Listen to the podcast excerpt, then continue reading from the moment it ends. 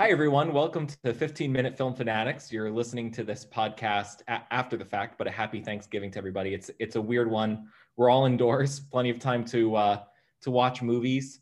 So uh, you know we're we're doing our part here. Dan's with me, and let's get rolling. This week's pick is 1981's An American Werewolf in London. Uh, I have to say this was my pick. This is one of my favorite movies. I've not talked to Dan uh, about this movie at all kind of just fits in with the theme of the season that we're wrapping up right now. Dan, what is your overall take of this film?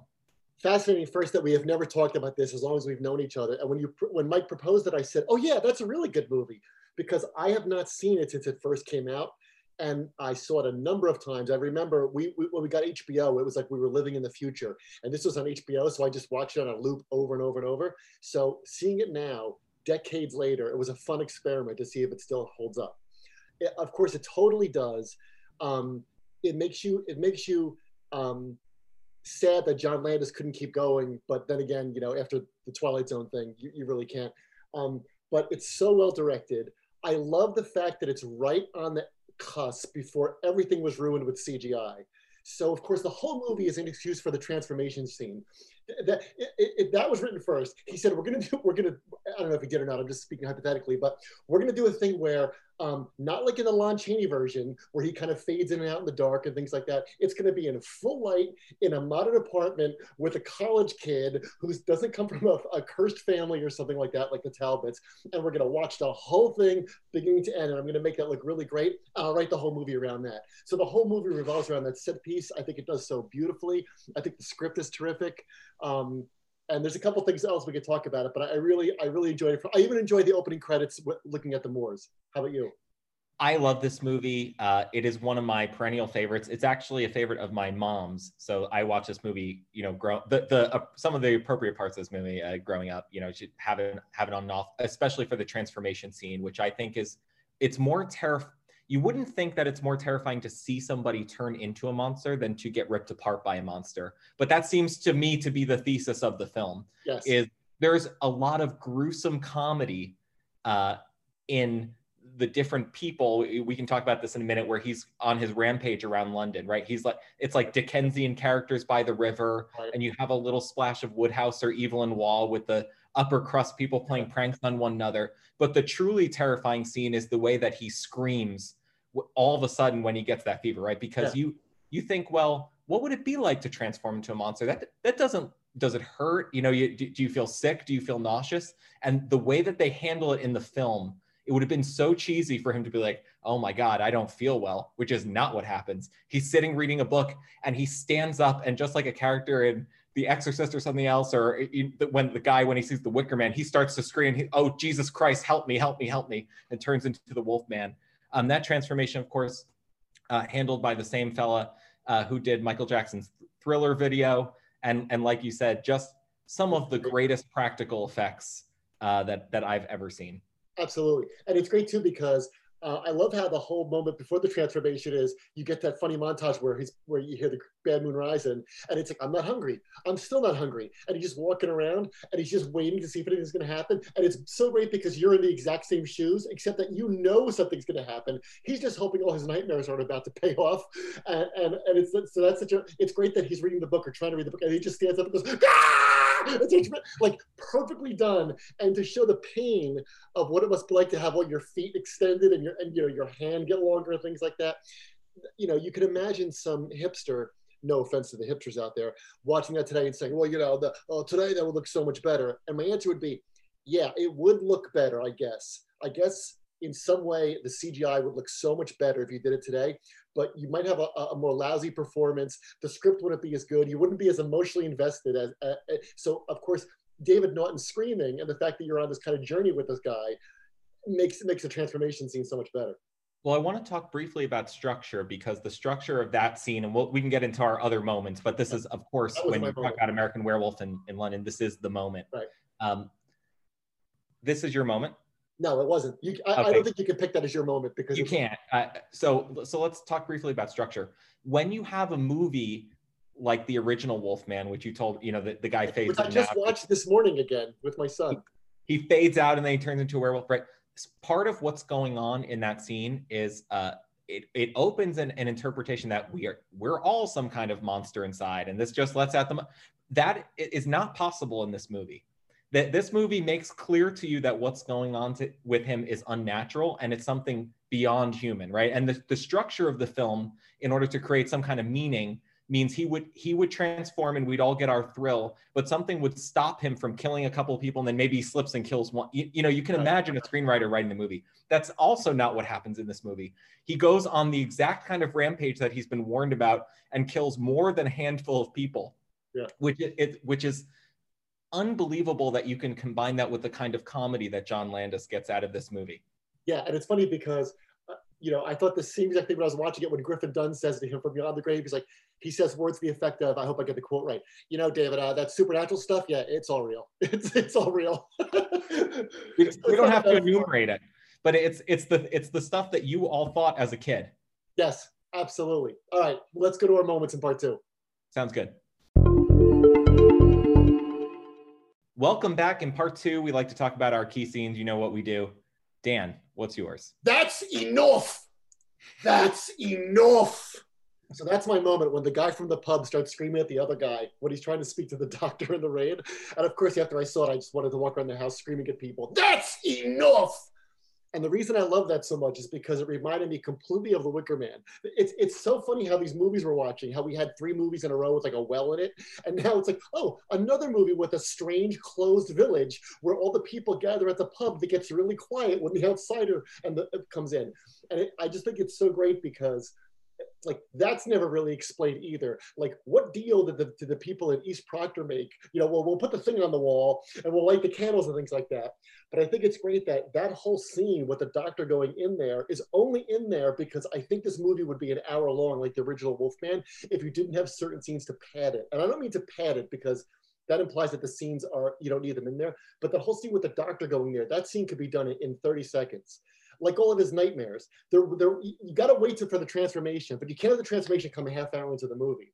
So I think that that scene is just enough suspenseful and just suspenseful enough to get the doctor in there so that later at the end of the movie, he's there to see the nurse when they go to the alley and stuff like that.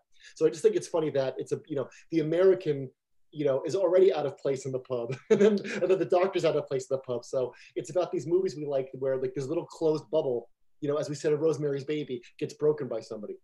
Well, I have more on that in part in part three, but I will say that my my my favorite thing about the structure of this movie, which which is is weird, and we can we can talk about at the end, is how um, it allows for how much comedy uh, John Landis is able to wring out of the first scene where they come in out of the cold and they sit down the pub, where they're looking at the pentacle, the two candles on, on the wall. Uh, because in any other movie it's part of the backdrop. It's for the audience to notice and not for the character to notice because the characters obviously have to make bad decisions or there's no plot. Yes. How can you have a plot without bad decisions? But in in this in this movie of course our two heroes are going uh excuse what is that and they don't nobody wants to talk do. about it. Which Griffin Dunne would ne- he would never say that in real life. No, no, one would stop this pub full of weirdos. It's like, excuse me, like over the joke telling when the guys tell the joke about and he throws out the Mexican, like over that joke. Excuse me, what's that on the wall? Like you, you, you wouldn't do that. You just wouldn't. But he has to to make the bad decision to make the plot work. That's great. Uh, it's uh, I, I I just I love so many things about this movie, and of course, classic John Landis car chase. I mean, okay, I, I understand. Now, is that your moment?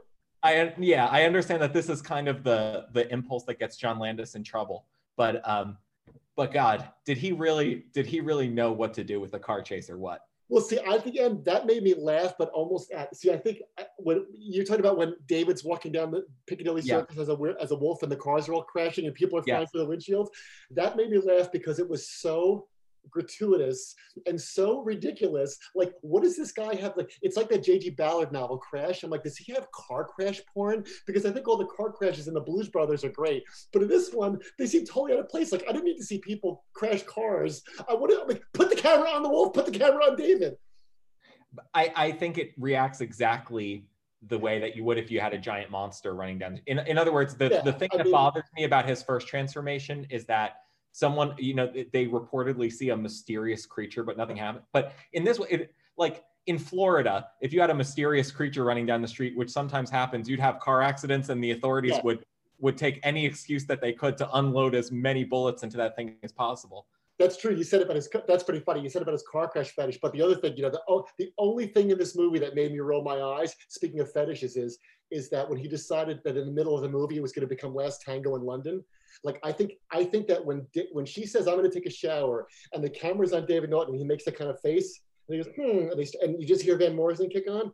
That's all you need. You don't need you don't need five minutes of him and her in the shower and that whole like I got the impression I'm like John Landis seems like a very, very like sleazy old man in a dirty raincoat holding up a camera to make this scene. Like he was he was younger than I am now. I know, I know, but he seems like it seems like it's a leering scene. It does nothing for the movie. However, I will tell you that he re- apparently rewatched the film when they were thinking about remaking it. And when uh, asked for his comments, he said he would have shortened the transformation scene and lengthened the sex scene. So I, I, yeah, exactly. So yes, he was younger than I am right now when he made the movie, but at the same time, uh, it it appears that yeah. you're likely right. That sex scene um, is so gratuitous and so my, ridiculous. My favorite scene is still my favorite scene as a kid, uh, and my favorite uh, leitmotif as a kid, which is how his friend decays every single time he appears, sure. um, and looks worse and worse and worse. Those practical are are great. Um, I got nothing to say about it except that uh, it's wonderful and it's it's certainly stuck in the mind. Yes. So it's one of the first things I think that when I think about this movie, it's not necessarily the transformation or him running around as a monster. It's the comedy of his friend telling him coming back from the grave to give him a warning to kill himself. Yeah. Yeah, and I thought it was great too. But I remembered that not seeing the movie in decades, like I said, I still remembered how terrible, and that's a compliment, to the good makeup job how terrible Griffin's Dunne's Griffin Dunne's neck looks the first time he comes back in the hospital. Because the third time, you, you, know, he's got the, the, the, you know the skull kind of puppet, but um the, the first time when there's like bits of flesh dangling there, and how strange that was, and uh and how it's still strange. It's so good. All right, let's talk. Let's talk about more about the structure and the overall theme of the film in part three. Good.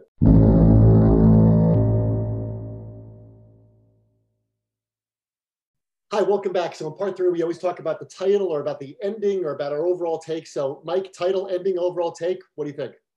So, okay, the title seems very literal, American Werewolf in London, but I, I like this movie. And also, you know, we, we watch a lot of movies critically. I watch a lot of movies critically. And also my spider senses tingle at this movie and tell me that there's something there, meaning there, there's movies that I just like because I like them. And then, but this this is is is operating on a number of cylinders, but it, it doesn't have a traditional structure. Meaning, hit uh, David's death apparently means nothing. As you said, it the, the whole movie seems like a setup for the transformation scene, which is totally true. Um, he's not saved at the end. He's not redeemed. He doesn't save anybody. It, exactly what ha- the movie doesn't allow for any coincidence. It's like what would happen if I turned into a giant monster. Right. I would go on a rampage, and then I would get shot and die, and that would be you know that would be the end of me.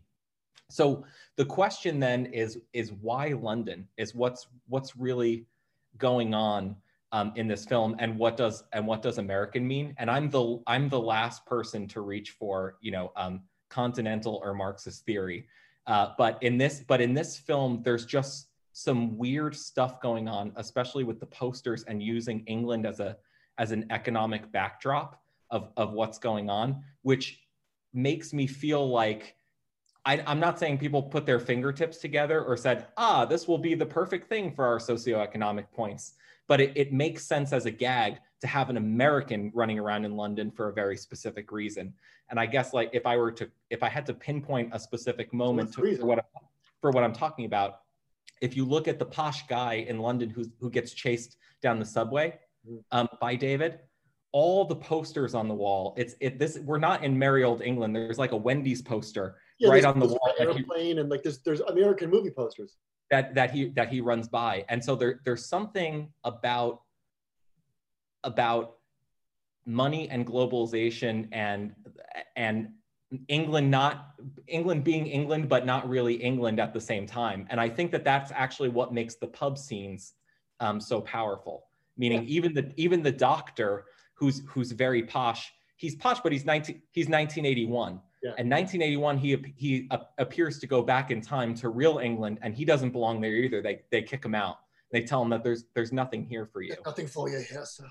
I mean, it's more than just the Wendy's poster. It's the fact that they're watching the Muppet Show. It's little things that that spring up uh, on the walls when you least expect it, all over London. It's like American culture is a beast on the loose in London. Which he tries, and it's funny because he tries to act like that beast when he tries to get arrested.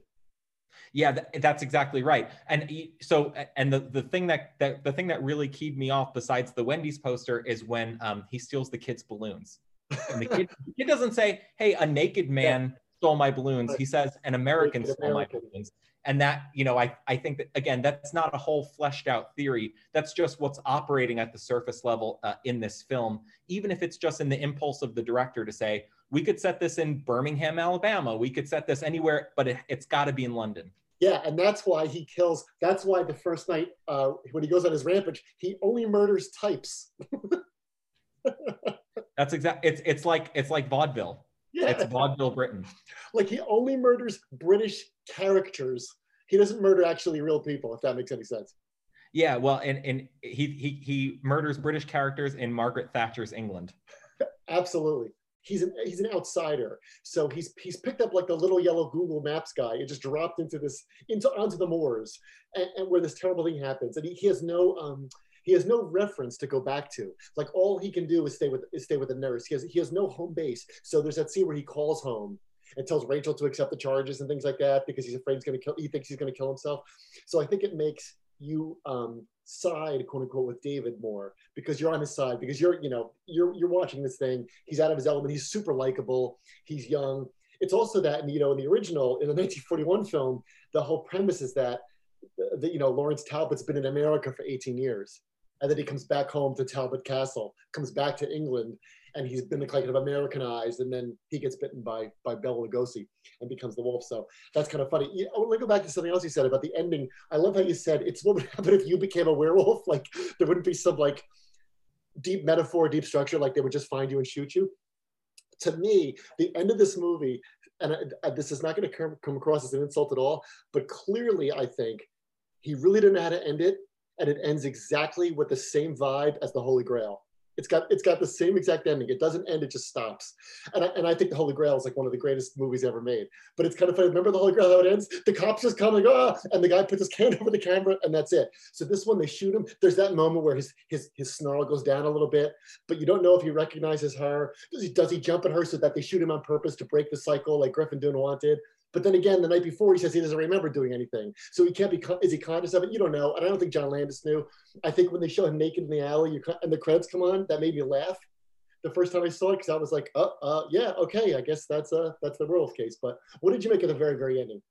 It, it, it resists in interpretation. So it's got a lot of ideas, but it resists interpretation. So like, let's let's just take a classically structured film like something like Shrek. Okay. You know, Sure. Shrek has a, Shrek has a real structure. Somebody gets turned into a monster, and then the his or his bride is turned into a monster, and then they they live happily as monsters. And that you know you should just be who you are, and that has a that has a classical structure with a meaning that fits in it that fits into it.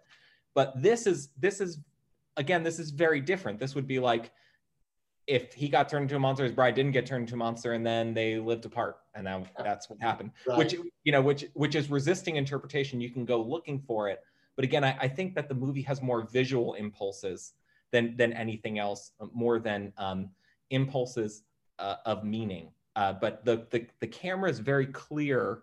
Uh, the camera doesn't have any ambiguity about what it's showing. When it when David's on the screen, you know whose side you're on. When the victim is on the screen, you know whose whose side you're on. That the the the shots, the visual focus of the movie is is beautiful. There's no there's no mix ups anywhere. Um, when when David as a wolf attacks somebody, you enter the scene at the right time, right? Think about think yeah. about how clear those three kind of Dickensian river characters are as extras. They're in the film for like five minutes, uh, but they're so beautifully fleshed out that when I when I refer to them, you know where the scene is because there's just enough establishment to get them in and get them out, and then have them come back as ghouls um, in the porn theater when they're when they're all sitting there to tell him to kill himself.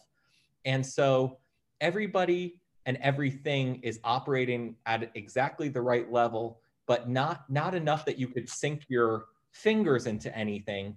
And I think actually that's what makes the film work. If if if this film this film would have to be about a hundred times more complicated to have a meaning structure, but still be cool. Yeah, you, you, there's no apologies and there's no explanation, which I, which is I think what helps make the film irresistible. Yes. Absolutely. All right. So thanks for listening. We hope you enjoyed our conversation about American Werewolf in London. Uh, please follow us on Twitter at 15MIN Film, and please let us know what to watch next. Happy Thanksgiving, everyone. Happy Thanksgiving.